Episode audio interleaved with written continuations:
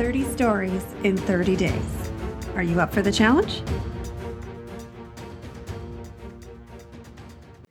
Hello, writers. Welcome to day 14 of the 30 Days, 30 Stories challenge here on the Writer's Way podcast. The idea is to get you writing, to get those creative juices flowing using these story prompts, story ideas uh, to get you started. But of course, it's always important to sit down in a quiet area, unless, of course, you like to work with a lot of noise, but sit in an area that works and is conducive to you writing for at least, if you can, an hour a day. And um, I always tell people when they ask what I do, I spend a good amount of my time staring at the wall, actually, because sometimes you need to stare at the wall for half an hour and then frantically write for 15 minutes. So, hopefully, what I'm doing is reducing your stare at the wall time.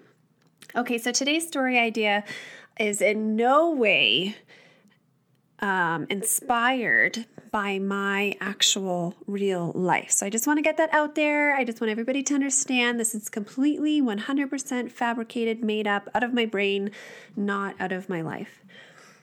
So as I record this 10 days ago, it was Halloween. So imagine a children's story where the children or child find their parents late at night eating all the candy. Maybe it's the good chocolate bars, maybe it's the rippled chips. Uh, what will happen? Will the child have a complete meltdown? Will the child question their entire existence and the honesty and integrity of their parents?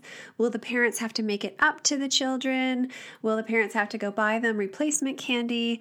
I don't know. You tell me. Remember, this is not at all based on my life. But it did occur to me, let's say last night, that if a child were to walk down the stairs and find me, I would have some splaining to do. So that is day 14 story idea. I really would love for you to email me if you're inspired by these story prompts or if you've actually written a story based on these story prompts. Feel free to share it with me and I'll let you know what I think. My email is laurie at loriwriter.com and comments below the podcast are also always appreciated. Goodbye for now. Talk to you tomorrow, writers. I hope you've been inspired and there's a fantastic idea rolling around in your brain. So now your job is to go find somewhere quiet to write and write that story. Talk to you tomorrow, writers.